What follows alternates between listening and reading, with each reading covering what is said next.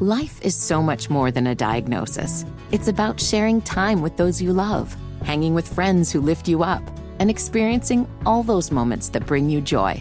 All hits, no skips. Learn more about Kisqali Ribociclib 200 milligrams at kisqali.com and talk to your doctor to see if Kisqali is right for you. So long live singing to the oldies, jamming out to something new, and everything in between.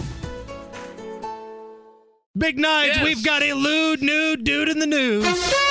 Here's another lewd, nude dude in the news. Buffalo, New York man, a Buffalo Bills fan, was charged after he allegedly jumped a fence while under the influence of multiple drugs and alcohol, then fell into a pit at the new Bills Stadium.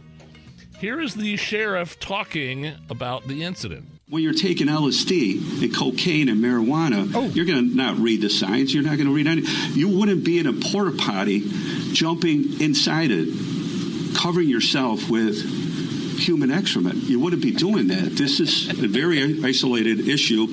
Now, hold on, hold on one second here. You say these are Bills fans we're talking about, right? Yeah, he jumped into the new Bills Stadium that they were building and jumped and then uh, got into a, a porta potty and sp- naked and spread feces all over himself. So the sheriff is saying, well, you wouldn't do that unless you were on drugs. You're talking about a fan base that for sport, they put each other through tables in the parking lot. They hit each other with chairs. They call it chairway to heaven. But all of a sudden, now this is a problem? I'm not buying it. This has been another Lewd, nude